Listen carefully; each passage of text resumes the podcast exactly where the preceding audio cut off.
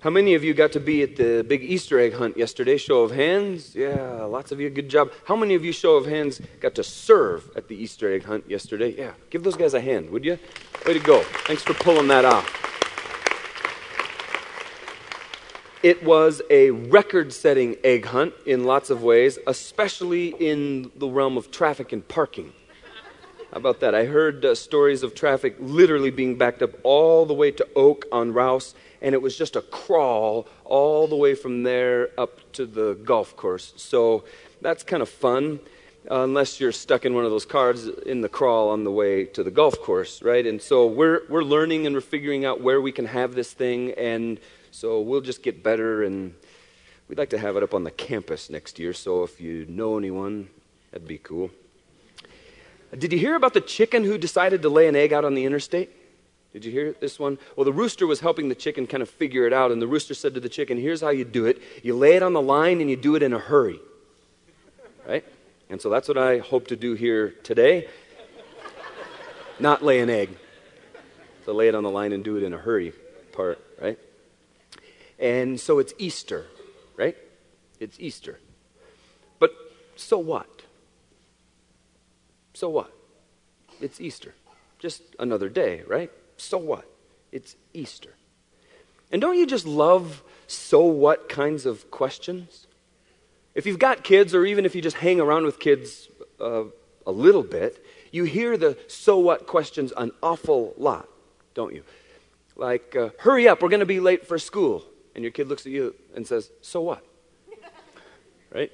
And then you get to have this little teachable moment about the importance of being punctual especially to school, and the long term consequences if you're late for everything in your life, right? How about this one? Hey, your room's a mess. So what? It's like, it's my room, right? And that's when you as a parent get to step in and say, actually, it's my room and I let you live in it. As long as you're living in my room, you're going to keep it clean. So what? What about this one? I don't have 150 bucks to buy you that pair of jeans. Kid looks at you, so what? You've got one of those little plastic cards, right? You swipe and everything's good. So what? Now, kids, they ask so what questions almost instinctively, don't they? They're constantly questioning everything. So what? Now, I'll give you this. Sometimes their so what questions are meant to be disrespectful. But lots of times, their so what questions come out of a genuine inquisitiveness of how the world works and why it works that way. But there's this tragic transition that unfolds as we grow from childhood into adulthood. Because, see, the older we get, the less inquisitive we get. We reach this certain plateau, this certain point in our lives where we think we've got it all figured out and we no longer need to ask the so what kinds of questions.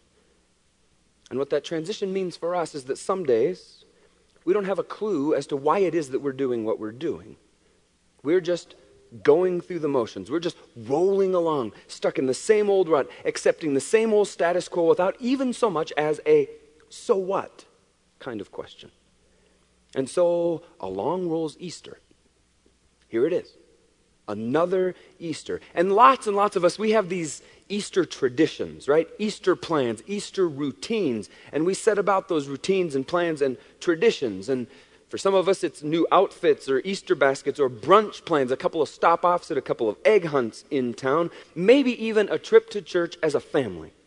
We have our plans, we have our agenda, and we roll right along without even a clue as to why it is that we're doing what we're doing. We're just going through these motions. We're just celebrating Easter. We're dressing up and we're going to church and we're going to brunch and we're hunting eggs. And we do all of that because, well, that's what we do. It's what we do. And I'm convinced that if we stopped all of that for just a moment and we would back up and revert to that youthful inquisitiveness, back to the days when you just couldn't get enough answers, and if we ask the question, it's Easter, so what? That the answers that we uncover could and would actually change our lives, could and would actually change our forever trajectory, even. Now, on the surface, every one of us in this room knows what Easter is about, right? We all know the events of the week preceding Easter. Last Sunday, uh, we call it Palm Sunday in the church world. That was the day we commemorate Jesus riding into Jerusalem on that donkey, a colt of a donkey, as a matter of fact. And on that day, he was welcomed as the coming Messiah, right? On about Tuesday or Wednesday, Judas, who is one of Jesus' closest followers, he agrees to betray the Christ. He agrees to sell Jesus out. On Thursday of that week, Jesus and his disciples, his followers, they took part in what we commonly refer to as the Last Supper. And that night they had an additional invited guest named Leonardo da Vinci who joined them. And they posed while Leonardo painted the whole thing so it would be forever captured on canvas so we would know exactly what it was like. Not really, Leonardo was not actually there, just for clarity's sake, but they did really have the Last Supper on Thursday evening.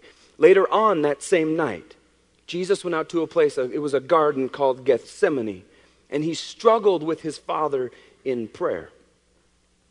Just a little while later, Jesus was betrayed by Judas, and then he was arrested. On Friday, Jesus was tried by both Jewish and Roman authorities, and then was disowned by Peter, another of his closest followers. And then later on Friday, Jesus was crucified and he was buried. And on Sunday, today, this morning, he rose from the dead. And Easter is the celebration of Jesus rising from the dead. Death could not keep him, he lives. And while we certainly know about all that stuff, we know about those events, uh, events of the week that we typically call the Passion Week. We know the history of those events, and they are all historically verifiable events, incidentally, every one of them. But still, so what? So what about all the events of the Passion Week? So what that Jesus endured all of that? So what that Jesus took the beating? So what that Jesus was nailed to a cross? So what that Jesus died on that cross? So what that Jesus rose from the dead on Sunday? So what? And the first answer to the it's Easter so what question is this Jesus died and Jesus rose from the dead to bring us home to God. Get that to bring us home to God. Look at 1 Peter 3:18 if you would from the Bible. For Christ also died for sins once for all, the just for the unjust, so that he might bring us to God. See, all of us, every single one of us, and every single person on planet Earth were made to live at home with God. In Eden, we see how it was that God intended our relationship with Him to look like. Adam and Eve enjoyed every moment of living at home with God, in intimate friendship with Him. No rituals, no ceremonies, no religiosity, just a pure and loving relationship between God and the precious people whom He had created. They were unhindered by guilt and fear. They delighted in God. He delighted in them. But that only lasted for a season, didn't it? Because at the fall of humanity, that's what we call it, that's when sin entered the human race. The fall of humanity was our way of saying to God, Look, we know that we were made for living at home with you in your continual and abiding presence, but get this, God, we'd rather make our own home. We'd rather go our own way. We'd rather do our own thing. And so, for thousands upon thousands of years now, human beings have been moving out on God haven't we? Moving away from the home that God intended for us to live in with Him. We've been moving out and we've been building our own homes, going our own way, doing our own thing. But see, all of our efforts to be about living independently away from God, they've not been going very well, have they? Dr. Phil's question is quite appropriate. So, how's that been working for you? How's that been working for you? And God knew, see, that we wouldn't be able to scratch, claw, or earn our way back home to Him. And so, if there was going to be a way home, God was going to have to open up the way home, and He did. He just did. God sent His one and His only Son, Jesus Christ, down from heaven, leaving the glory of heaven behind to bring us, all of us, home to God. To bring us home to the way that we were made to live with God. And some of us, we sit in a room like this and we hear things like that and we go, Oh, Brian, that all sounds very nice. But this independent living project that I've been working on, living independently from God, living away from the home that God intended me to live in, it's taken me to some seedy and shady places, spiritually and otherwise. You don't know where I've been living. Some of you say, I'm not sure that Jesus would come to where I've been living to bring me anywhere, let alone home to God. But I want to be real direct. If you said that, if you say that, if you think that, you'd just be wrong. You'd just be wrong. Because, see, God loves us, all of us, you included, so incredibly much that He'd send Jesus, get this, anywhere to bring any of us home to God. Look at where one man writes God came to get him and bring him home from Psalm 40, verse 2. He lifted me out. Look at where he had made his home. He lifted me out of the pit of despair, out of the mud and the mire. That's where this guy's independent living project took him to the pit of despair, to the mud and to the mire. And some of us, as we sit in this room today, that's exactly where we've been living life spiritually and otherwise, in the pit of despair, wallowing in the mud and in the mire. And get this for you, the answer to the it's Easter, so what question is that no matter how far away from God it is that you've been living, Jesus died and Jesus rose from the dead to bring you home to Him. To bring you home. No matter how far from God you think you've been living, to bring you home to Him. And the second answer to the it's Easter, so what question is this Jesus died and Jesus rose from the dead to bring us home to God, but then there's a so that. So that we might be active participants in bringing his kingdom to the people we're with every single day, the people we're rubbing shoulders with every single day. Because, see, while Easter is certainly all about all of us being home in relationship with God, it's not only about us being at home in relationship with God.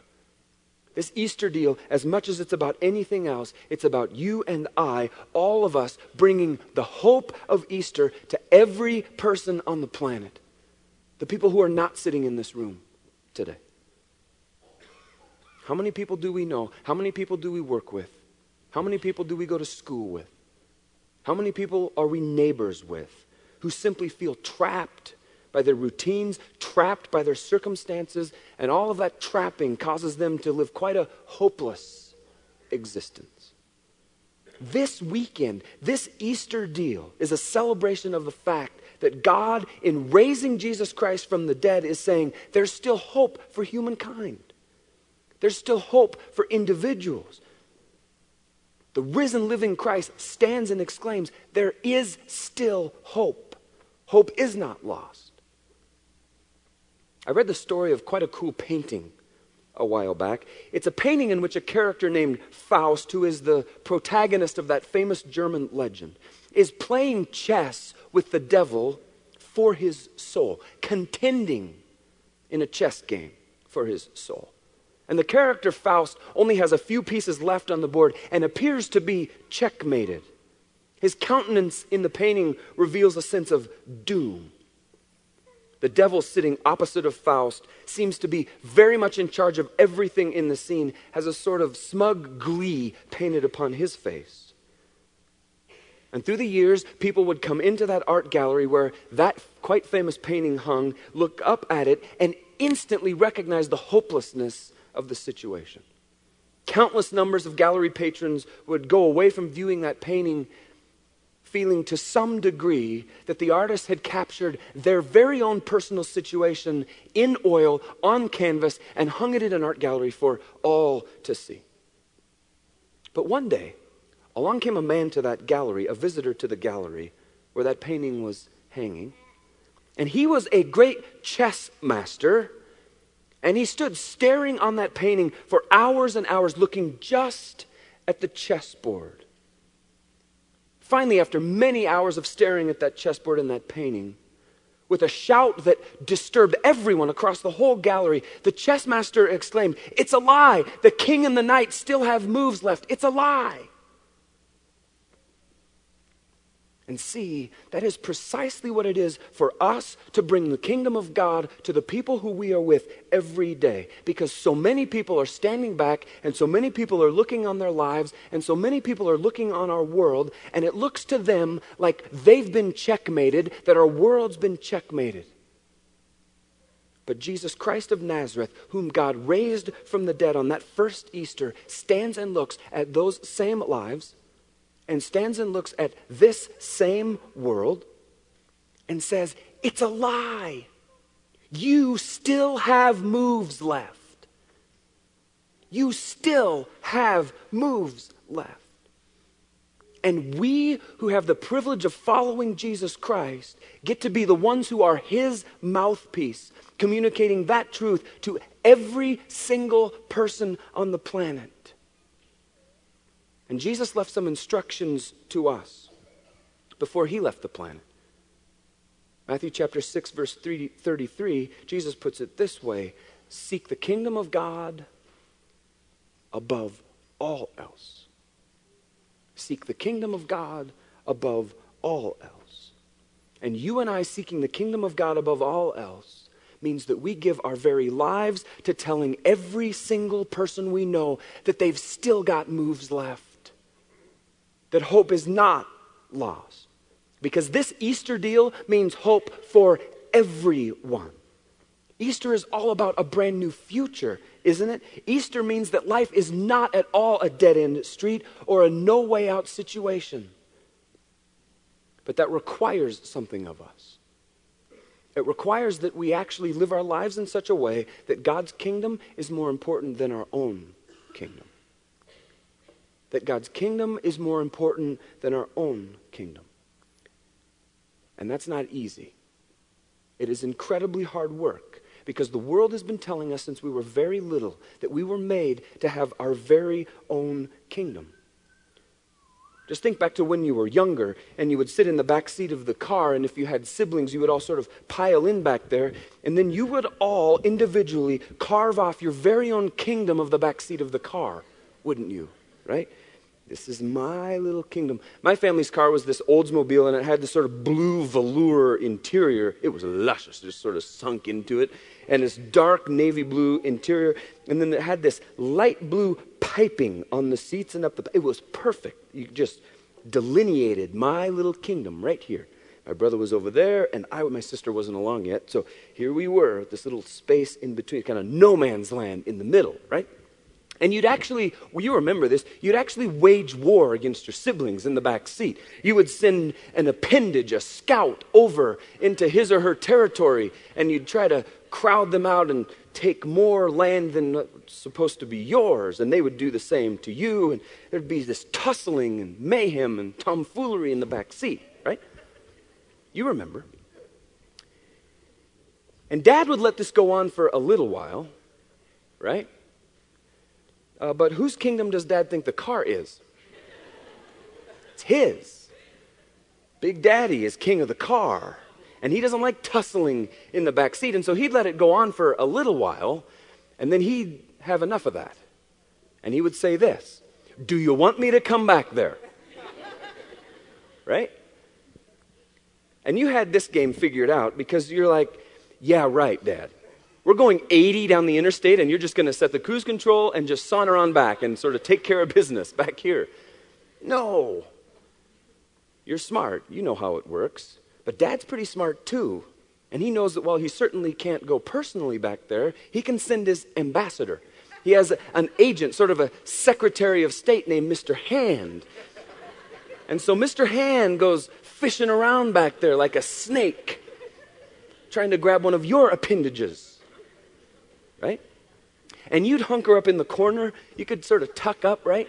Mr. Hands groping around. Ah, can't get me. But dad was the master of his kingdom, wasn't he? He knew exactly what it took to get you within his reach. At 80 miles an hour, just a little tap on the brake and whoop, you're out and wham! busted.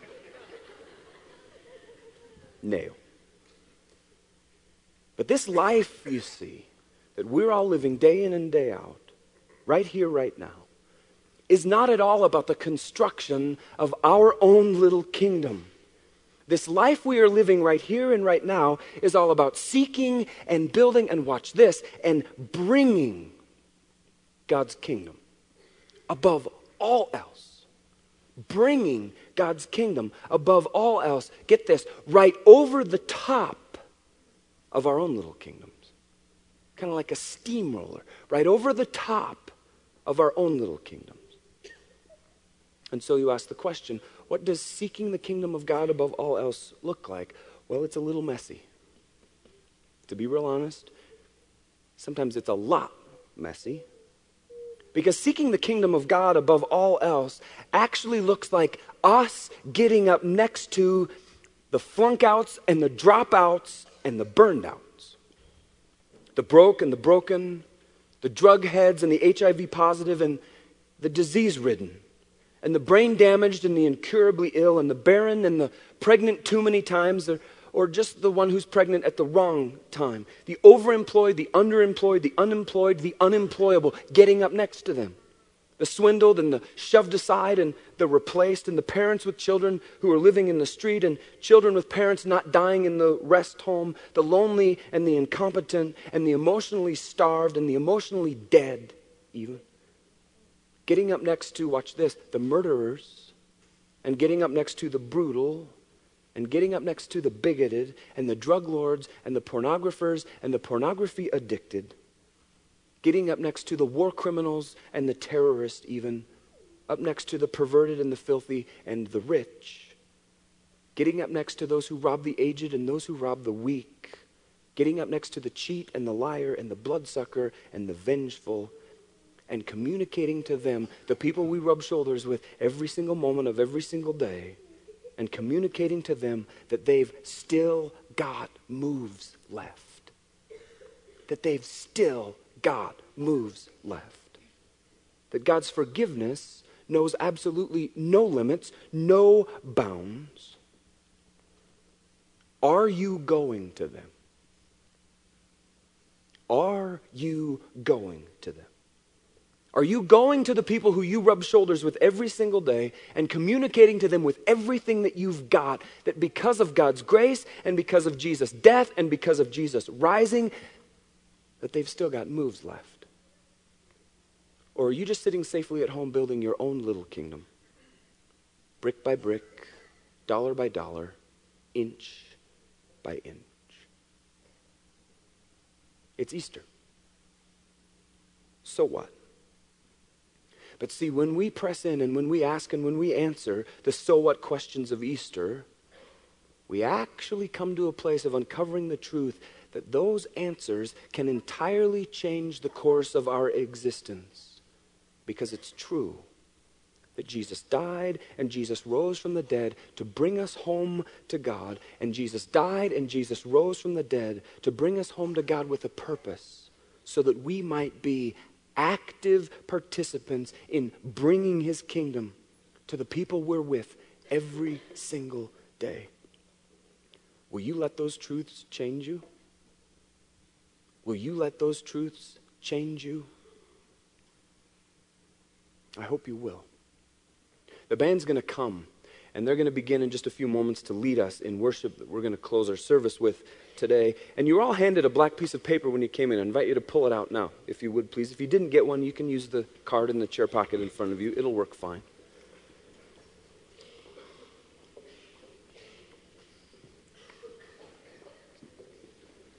And see, the truth is that every single one of us, we have stuff that we carry with us that limits our ability to let those truths of Easter actually change us.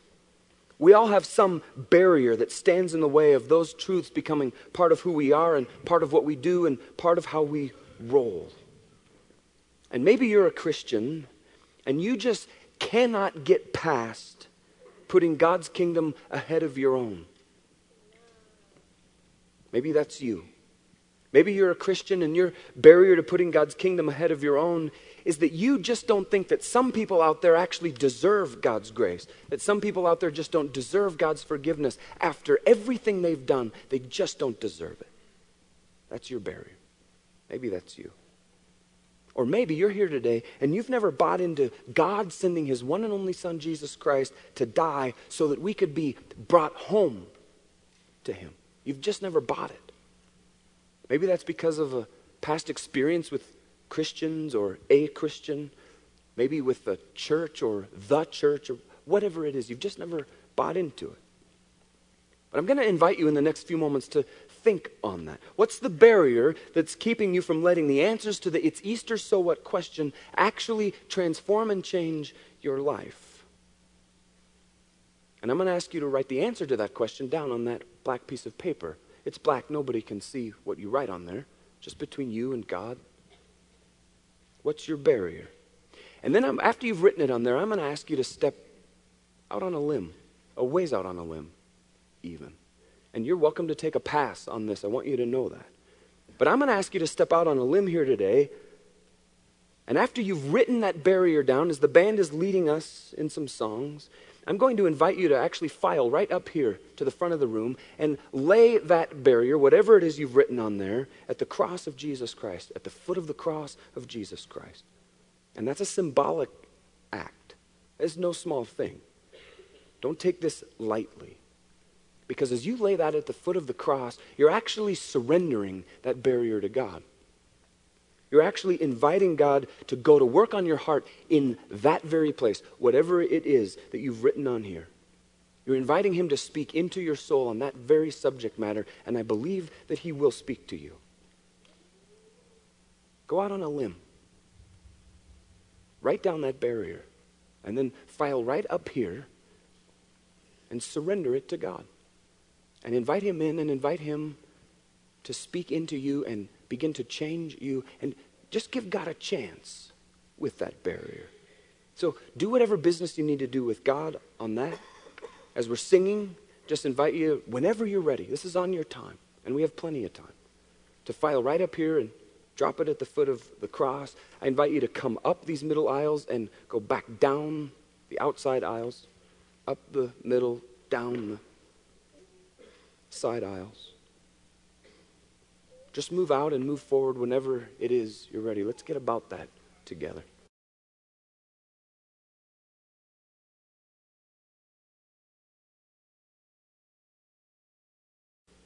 You included a second chance at life the way He intended life to be lived through the person of His Son, Jesus Christ. And when you enter into a relationship with God through His Son, Jesus Christ, you're not ever the same. You're not ever the same. In an instant, you are forgiven. In an instant, you are adopted. In an instant, you are privileged to spend eternity with God, not just in heaven someday, but starting right here, starting right now. And if that's you, you can move into a relationship with God by praying along with me a prayer that goes something like this right where you're standing. God, thank you so much for sending your son, Jesus Christ, to make the way for me to have a relationship with you. God, I know that I'm the one that moved out on you. I know that I'm the one who's sinned in ways that I shouldn't have. I did that. But today, God, I realize that you are perfect and that you are holy, and that that sin has caused a forever separation. God, I believe that Jesus died on the cross to bridge that chasm, to pay the penalty for the sin, to open a way for me to live in relationship with you. And so I ask you by Jesus' death on the cross that you would forgive me and that you would send Jesus to live inside of me. That God, today you would become my friend. That today, God, you would start to change me. That today, God, you would begin to clean my life up, please. Prayed with me just then to give your life to Jesus Christ, that's the most important, biggest decision of your whole life. Nothing matters more, nothing carries more weight, nothing is more momentous than that decision right there. And it's such a big deal that around here we actually ask people to tell us when they made that decision. Nobody's going to embarrass you in any way. I'm the only person looking around this room right now. Every head is bowed and every eye is closed.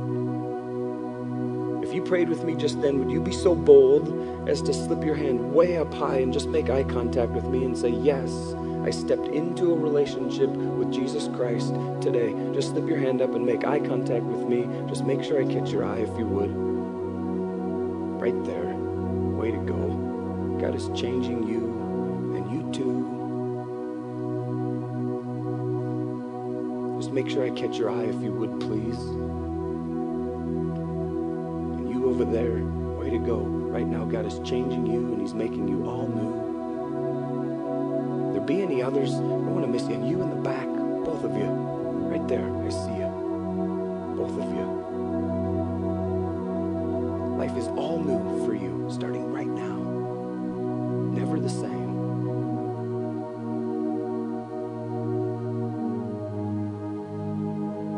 God, we're overwhelmed at your goodness to us, especially your goodness to us through your Son, Jesus Christ. Thank you. Thank you.